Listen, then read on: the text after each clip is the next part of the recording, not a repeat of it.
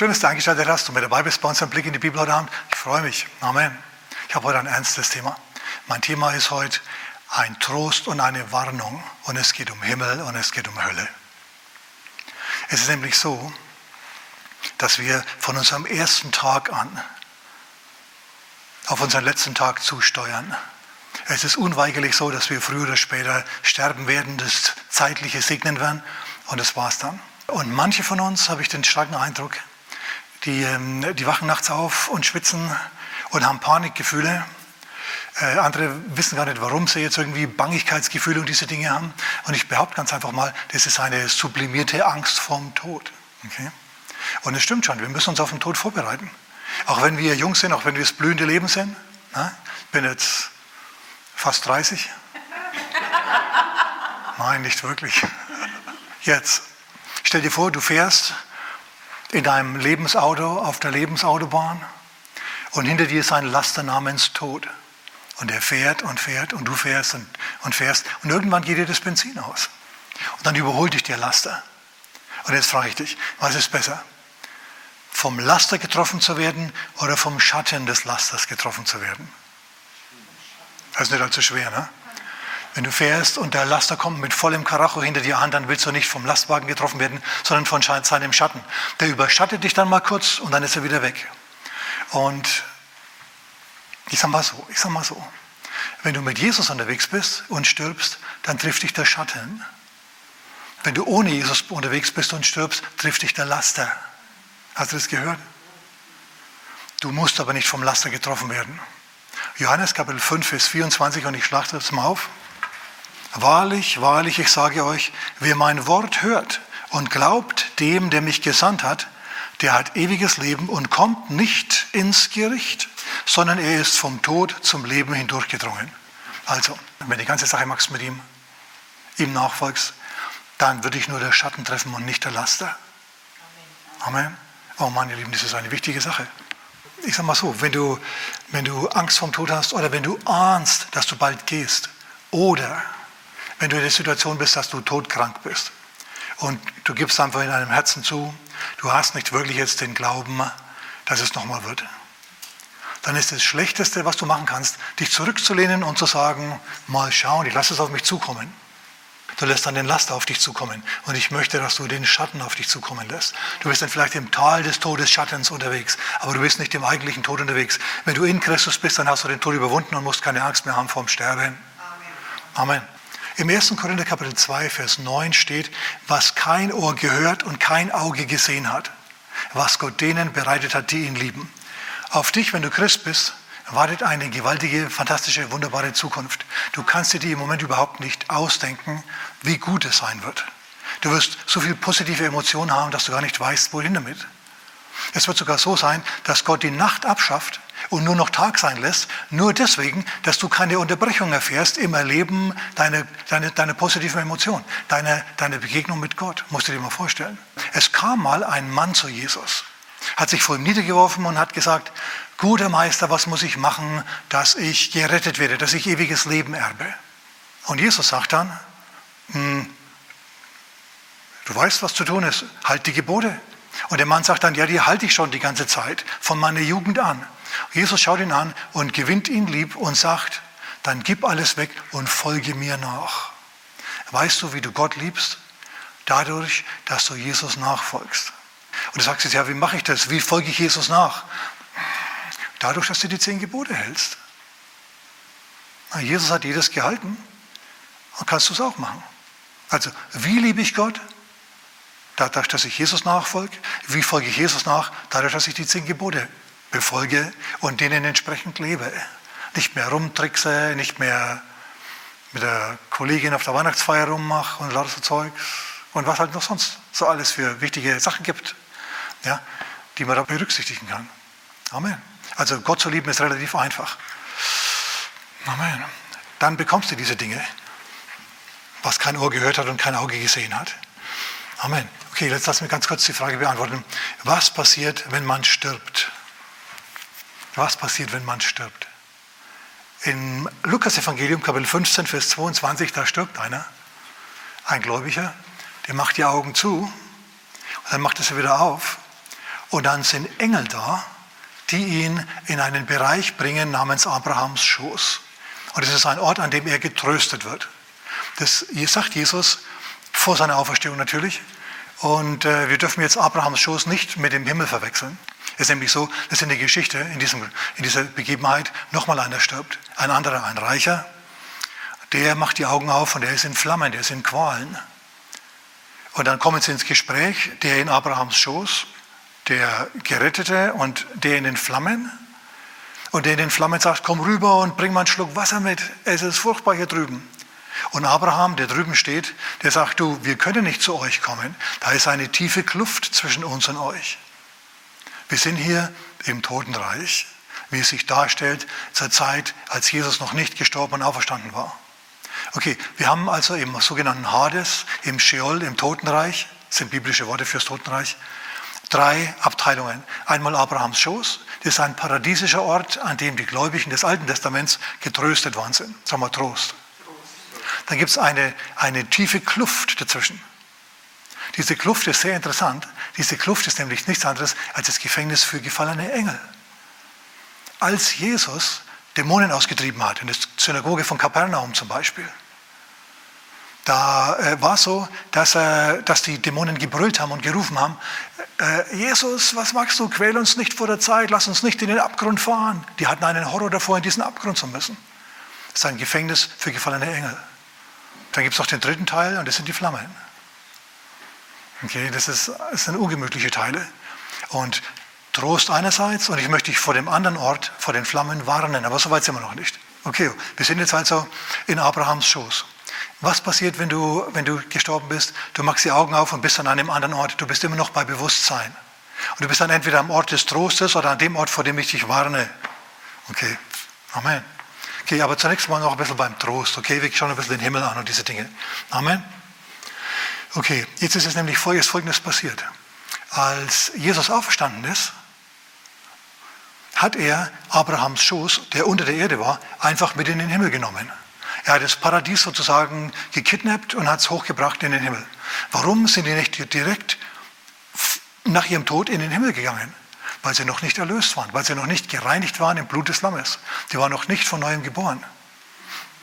Das waren Sünder, aber es waren immerhin geheiligte Sünder. Es waren Sünder, deren, deren, deren Sünden bedeckt waren von den Opfertieren, von dem Blut der Opfertiere und so. So war das seinerzeit geregelt. Die haben also Buße getan, die haben ein sauberes Leben gelebt, soweit man das konnte im Alten Testament. Deswegen sind die nicht in die Flamme gegangen, sondern an einen extra Ort. Als Jesus dann aber auferstanden ist, hat er diesen Ort genommen, der ja auch in einer gewissen Weise ein Gefängnis war. Die konnten da nicht raus. War zwar ein schöner Ort, prima Ort, aber sie konnten nicht raus. Jesus aber, der kam, hat dieses Gefängnis, heißt im Wort Gottes, gefangen geführt. Epheserbrief, ja. Er hat das Gefängnis gefangen geführt und hat diesen, diesen Abrahams Schoß quasi ausgeleert und hat ihn hinauf verfrachtet in den Himmel. Und jetzt, wenn du stirbst als Christ, machst du die Augen auf in der Gegenwart Gottes. Amen. Okay, Im Philipperbrief, Kapitel 1, Vers 23, da steht, ich habe Lust, sagt Paulus, ich habe Lust abzuscheiden und bei Christus zu sein. Hast du das gehört? Wenn er stirbt, dann tut er abscheiden und ist bei Christus. Denn es ist weit besser, als hier unten auf der Erde zu sein. Wenn du Christ bist, dann, dann dürfst du dich auf deinen Tod freuen. Es ist dann nichts Schlimmes mehr, sondern im Gegenteil. Du gehst dann durch eine gewaltige Beförderung. Du kriegst eine Beförderung. Ich verstehe deswegen die Leute immer nicht, ja, wenn sie denken, oh, ich will noch nicht sterben. Hey, der Herr hat dir jahrelang, jahrzehntelang jetzt ein Haus gebaut im Himmel. Also ich würde es gerne mal sehen. Wenn er zu mir sagt, du bist hier fertig hier unten, dann würde ich mich noch verabschieden und sagen, es war schön, aber dann gehe ich raus hier. Weil die interessanteste Person, ja, in meinem und hoffentlich in deinem Leben auch, ist Jesus. Amen. Amen. Alle, wir, wir alle anderen spielen in unserem Leben nur die zweite Geige. Jesus ist derjenige, der ganz vorne dastehen würde. Ne? Natürlich, wir würden uns besonders herzlich von verschiedenen Leuten verabschieden, ganz klar, aber dann sind wir beim Herrn und das ist weit besser. Weit besser, sagen wir weit besser. Weit besser. Amen. Also du gehst heute, wenn du stirbst, direkt in den Himmel. Es ist nämlich so, dass dein Körper zwar im Grab liegt, die Bibel sagt dann, der schläft da, dein Körper schläft, aber Du brauchst im Himmel keinen irdischen Körper. Einen irdischen Körper brauchst du auf der Erde, nicht im Himmel. Du brauchst nur im Wasser einen Taucheranzug. An Land brauchst du keinen Taucheranzug. Wenn du im Taucheranzug hier rumlaufen würdest, so mit diesen Flossen, flop, flop, ja, dann würde ich mir denken, was ist denn los mit dir? Dann wärst du komisch. Ne? Brauchst du nicht. Im 2. Korinther Kapitel 5, ab Vers 1, da steht, denn wir wissen, dass wenn unser irdisches Haus, diese Hütte abgebrochen wird, wir einen Bau von Gott haben, ein Haus, keine Hütte mehr, sondern ein Haus. In anderen Worten, du hast eine Beförderung zu erwarten hier. Das ewig ist im Himmel. Ewig bedeutet unvergänglich, es wird nie alt. Es wird nie sein, dass sich mal ein, ein Teil absetzt, das Fundament senkt und plötzlich dein Haus in der Mitte auseinanderbricht. Oder dass ein Erdbeben kommt und, und dein Haus in Ruinen liegt oder so. Das wird alles nicht passieren. Sagen wir preis dem Herrn. Sondern das wird richtig gut sein. Amen. Also, das hast du, ein ewiges Haus im Himmel. Wenn du hier stirbst, dann hast du einen, einen geistlichen Körper im Himmel. Dir wird also im Himmel nichts fehlen. Okay, du wirst dich genauso bewegen können wie hier. Wenn du dann wieder runterkommst auf die Erde, dann brauchst du wieder einen Erdanzug. Und dann tut der Herr deinen gestorbenen Körper wieder auferwecken von den Toten. Und dein geistlicher Körper und dein verherrlichter irdischer Körper, die verbinden sich und werden zu einem. Und dann bist du wieder dreieinig, sage ich jetzt mal. Geist, Seele, Leib sind dann wieder ganz beisammen. Und dann geht es wieder weiter. Dann bist du hier unten auf der Erde und kannst hier wieder loslegen, preis dem Herrn. Und genauso verherrlicht wie der Körper von Jesus wurde, so wird dein Körper auch verherrlicht werden. Also du wirst noch besser eines Tages aussehen, als du jetzt schon aussiehst. Hältst es aus. Gut, aber das ist nicht alles. Schau, früher oder später kommt die Zeit, an der Gott hier den Vorhang runterlässt, an der hier die Erde verglühen wird. Nicht aufgrund einer erhöhten CO2-Produktion, sondern in, äh, aufgrund einer, eines Gerichts Gottes. Das ist ein himmelweiter Unterschied. Okay? Vielleicht ahnt die Menschheit ja irgendwie, dass da, was, dass da eine große Hitze kommt. Denn Petrus und viele andere, die sagen, ja, die Welt ist mal im, im, im Wasser untergegangen, aber es kommt auch eine Zeit, in der sie im Feuer untergehen wird. Das ist der Zeitpunkt, an dem Jesus wiederkommt. Okay? Uns wird es nichts anhaben, aber anderen Leuten durchaus. Nur, irgendwann kommt dann der Zeitpunkt, an dem er einen neuen Himmel und eine neue Erde macht. Und dann passiert was. Dann kommt aus dem Himmel eine, eine, eine Stadt von Gott runter, das neue Jerusalem. Okay, eine Stadt, die so lang, wie sie breit, wie hoch ist. Aber ich bilde mal ein, es ist kein Würfel, sondern es ist eine Pyramide, hat eine Pyramidenform. Und die Kantenlänge dieser Stadt hat nämlich eine Mauer. Die Kantenlänge dieser Stadt ist die Strecke von Madrid bis Berlin. 2100 Kilometer ungefähr. Und ist im Quadrat. Du brauchst 20 Tage von einem Ende bis zum anderen, also von Madrid bis Berlin. Okay, 20, 40, 60, 80, in 80 Tagen um die Stadt. Okay, so lange dauert es, bis du die, um diese Stadt herumgegangen bist. Das ist voll der Hammer. Diese Stadt besteht aus Gold und die besteht aus verschiedenen Schichten. Okay, ganz oben ist offensichtlich der Thron Gottes und sein Thronsaal und wo er ist, da kommt dann Wasser runter, das Wasser des Lebens, das aus dem Thron, Thronsaal Gottes herausquillt. Und drunter leben dann eben die Menschen in dieser riesigen Stadt. Voller Hammer. Es gibt drei Perlen auf jeder Seite, die aber nicht klein, sondern richtig groß sind. Das sind die Tore. Da wachen Engel drüber. Aber eigentlich müssen sie gar nicht wachen, weil die Tore bleiben offen. Es kommt keine Nacht mehr, es kommt auch keine Bedrohung. Du kannst rein und raus gehen, die ganze Zeit, immer. Es gibt auch noch Nationen später in dieser Zeit. Wir lesen nämlich, dass immer wieder die Könige und, die, und, und, und andere Herrscher kommen, um die Herrlichkeit und die Ehre dem Herrn darzubringen, in anderen Worten, ihm Tribut zu bringen und Opfer zu bringen scheinbar bringen sie in die Stadt hinein, ins neue Jerusalem. Und so werden wir da immer noch in Nationen unterteilt sein. Aber wie sich das dann ganz genau auswächst und wie das dann genau ist, das müssen wir uns, da müssen wir uns überraschen lassen. So, wir haben jetzt nur eine Ahnung, okay? Wir haben hier eine Stadt mit goldenen Straßen, die phänomenal hammermäßig gut aussieht in der Licht herrscht, in der keine Gesundheit mehr, in der keine Krankheit mehr ist, sondern nur noch Gesundheit. Es wird kein Fluch mehr sein. Weißt du, was das bedeutet? Es wird kein Leid mehr geben, keinen Schmerz und kein Geschrei, nichts. All diese Dinge, die du bisher erlebt hast an Schlechten, das wird alles kompensiert mit Gutem, ein für alle Mal. Das Alte wird endgültig beendet und was Neues kommt mit einer völlig neuen Dimension, die wir jetzt noch gar nicht richtig erfassen können. Es ist der Hammer, was auf uns wartet, was auf dich wartet, wenn du mit Jesus gehst. Mann, Halleluja. So ist richtig gut. Du sagst jetzt vielleicht, du, mich interessieren eigentlich goldene Straßen gar nicht so sehr. Mir langt schon, wenn keine Schlaglöcher drin sind. Wenn ich einen fahrbaren Untersatz habe mit vier Rädern, der mich hinbringt, wo ich will, brauche ich eigentlich alles gar nicht.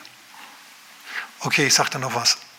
Es wird zu dem Zeitpunkt im Himmel dann so sein, beziehungsweise in dieser heiligen Stadt so sein, dass du, dass du eine vollkommen andere Qualität von Beziehungen zu anderen Leuten haben wirst. Das ist vielleicht das eigentlich Besondere. Das ist das eigentlich Besondere, ihr Lieben. Die neue Qualität von Beziehungen anderen Leuten gegenüber. Jetzt ist es so, dass wir uns nicht wirklich kennen. Ich sehe dich nur äußerlich. Ich weiß nicht, was du denkst. Ich weiß nicht, wie du wirklich drauf bist. Du kannst lächeln und in Wirklichkeit kannst du dich schlecht fühlen. Du kannst grimmig reinschauen und in Wirklichkeit für dich freuen innerlich. Ich habe keine Ahnung, wie es dir wirklich geht. Und du weißt auch nicht, wie es mir geht, logischerweise. Aber es ist, es ist auch gar nicht so schlecht, okay, nicht immer gleich sich in die Karten schauen zu lassen. Sonst könntest du ja können manche keine Geschäfte mehr machen und so. Das wäre also recht schwierig, wenn man immer gleich so sich das, das, äh, die, die Seele raushängen lässt, Seelenstriptease betreibt sozusagen. Das kann lästig sein, wenn manche das machen, ja. Aber es wird im Himmel eine vollkommen und in dieser Stadt eine vollkommen neue Dimension von Beziehung möglich sein. Du wirst tatsächlich dann die sogenannte authentische Beziehung, eine echte Beziehung zu jemand anderem haben können. Du wirst ihn sehen, wie er ist, und er wird dich sehen, wie er ist, und ihr werdet auf einer tieferen Art und Weise kommunizieren als das überhaupt möglich ist. Hier in dieser gefallenen Welt, wo Jesus selber sagt, hütet euch vor den Menschen. Also, sei ruhig ein bisschen zurückhaltend und vorsichtig manchmal. Okay, das ist vollkommen in Ordnung. Amen. Okay, gut. Aber jetzt muss ich vielleicht noch schnell vor dem anderen Ort warnen. Es gibt noch einen anderen Ort. Schau, es kommt irgendwann das Endgericht. Da sitzt dann Gott auf einem großen weißen Thron, Jesus, und wird die Menschen richten, alle Menschen bis auf uns, denn wir sind schon gerichtet. Er hat am Kreuz unsere Sünden auf sich genommen. Er hat uns abgewaschen im Blut des Lammes. Wir sind sauber. Uns trifft nicht der Laster des Gerichts, uns trifft nur der Schatten. Wir reißen uns nicht drum zu sterben, aber es ist nicht so schlimm. Sag mal mit mir, es ist nicht so schlimm. Aber es kommt trotzdem dieser, dieser, die Situation im großen weißen, vor dem großen weißen Thron. Und da ist dann Gott der Richter. Schau, Gott ist einerseits gütig, Andererseits ist er aber auch streng, ist dir das bewusst? Er liebt die Menschen, aber er ist auch zornig. Der Zorn Gottes ist nicht, dass er irgendwie rumflippt oder so, wie ein Mensch das machen würde. Nein, der ist voll begründet, dieser Zorn. Und er, er äußert sich dann eben in Strafe. Und das ist sehr, sehr unangenehm. Es wird auf jeden Fall so sein, dass zwei Bücher aufgeschlagen werden. Einmal das Buch der Werke, da wird dann nachgeschaut, was jeder gemacht hat. Und jedem wird dann sein Lohn zuteil, gemäß dem, was er gemacht hat. Siehe, sagt Jesus, ich komme und mein Lohn mit mir. Also du wirst für die Dinge, für die guten Dinge, die du getan hast, wirst du belohnt werden. Für die schlechten, ich hoffe, dass du die vorher vergeben lässt. Und dann wird noch ein anderes Buch aufgemacht, das ist das Buch des Lebens. Und diejenigen, die im Buch des Lebens stehen, die werden nicht mehr gerichtet. Die anderen, die werden nach ihren Taten gerichtet. Und dann gibt es schlimme Sünder und nicht so schlimme Sünder. Da gibt es richtig böse und manche, die eigentlich fast schon gut waren. Die werden nicht gleich bestraft. Alle werden nicht in die Gegenwart Gottes kommen können. Aber die Schlimmeren werden schlimmer bestraft als die nicht so Schlimmen. Genauso wie die Christen belohnt werden. Die besonders Guten werden mit einem, mit einem Platz ganz oben wahrscheinlich in der Pyramide belohnt werden. Und diejenigen, die halt gerade so im letzten Moment hereingehinkt sind, über die Grenze quasi, die sind halt dann weiter unten. Macht nichts, Hauptsache man ist dabei. Amen. Dabei sein ist alles. In dieser Situation ist dabei sein alles. Amen.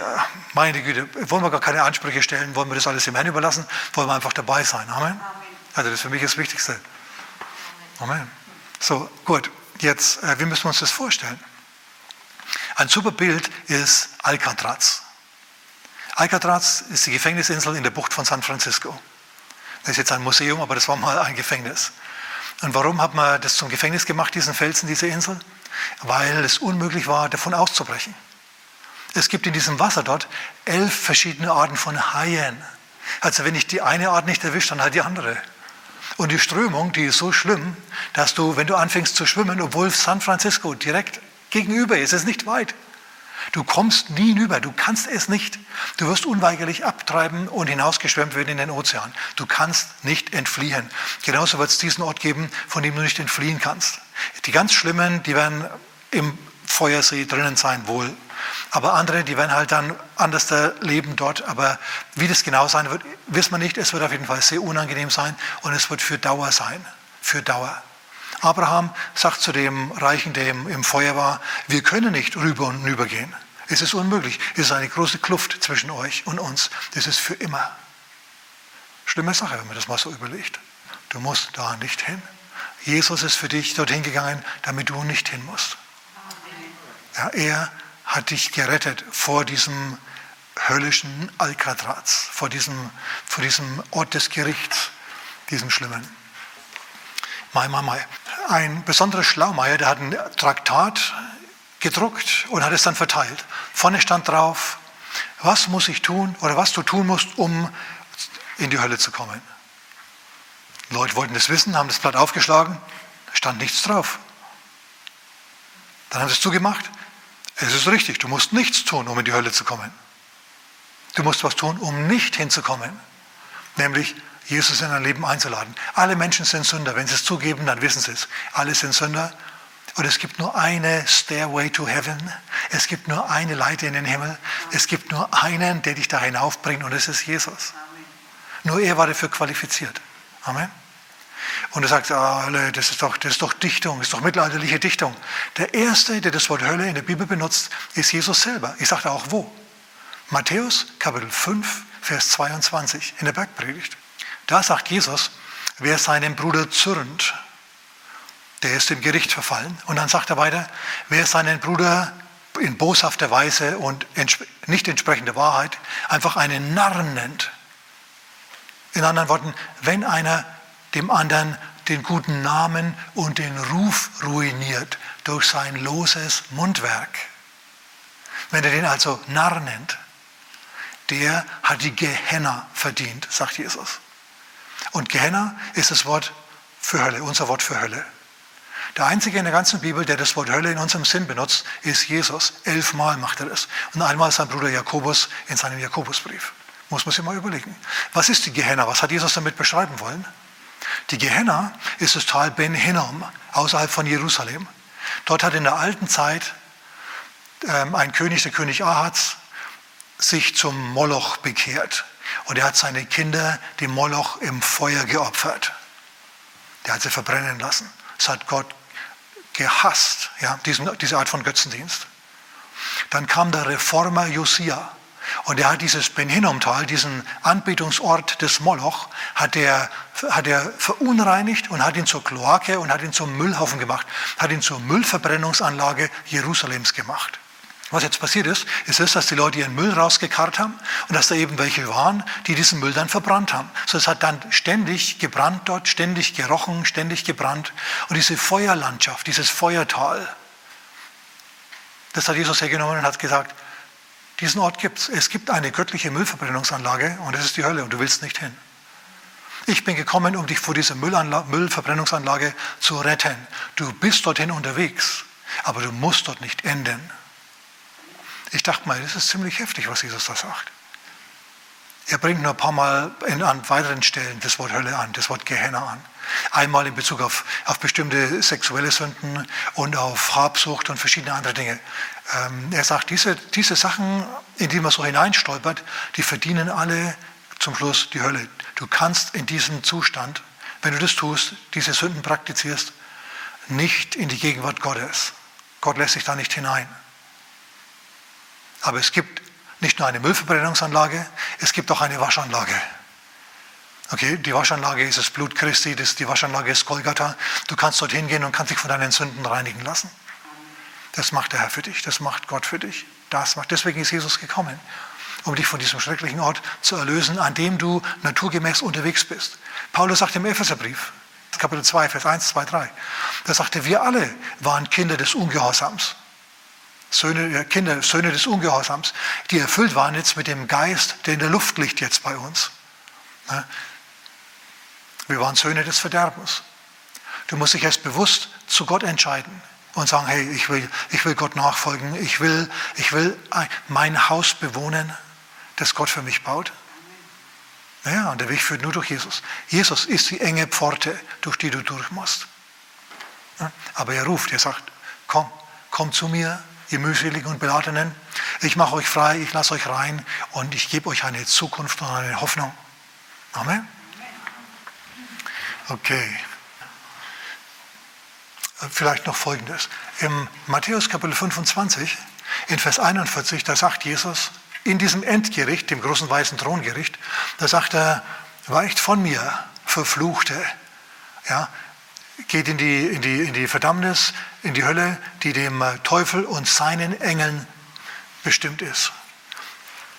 Dann muss man sich mal überlegen, dass Jesus das sagt. Die Hölle ist nicht für dich, sondern für den Teufel und seine Engel geschaffen. Aber wenn du in seinem Team spielst, dann wirst du auch dorthin gehen, wo er hingeht. Dann verliert das ganze Team. Und wir müssen wissen, ja, dass zum Schluss das Schlechte verliert und das Gute gewinnt. Amen. Schon in den ersten drei Kapiteln der Bibel findet der Sündenfall statt, Kapitel 3 speziell, 1. Mose Kapitel 3. In den letzten drei Kapiteln der Bibel findet die völlige Neuherstellung und Wiederherstellung der ungefallenen Schöpfung, also einer neuen Schöpfung statt. Du kannst jetzt bereits von neuem geboren werden, in deinem Geist, in deinem Herzen, dadurch, dass du Jesus annimmst. Aber der Rest deines Lebens, dein Körper, deine Seele, deine Umwelt, die warten noch auf ihre Erlösung aber sie kommt, sie kommt, damit schließt die Bibel. Amen. Und ich schließe heute Abend auch damit. Was musst du machen, um gerettet zu werden? Was musst du machen, um dein Haus, das Gott dir im Himmel baut, zu beziehen? Jesus in dein Leben einladen. Es gab einen Mann, der am Kreuz hing seinerzeit. Nicht Jesus, sondern neben ihm. Ein Räuber. Der hat sich rübergedreht zu Jesus und hat zu ihm gesagt, Jesus, denk an mich, wenn du in dein Reich kommst.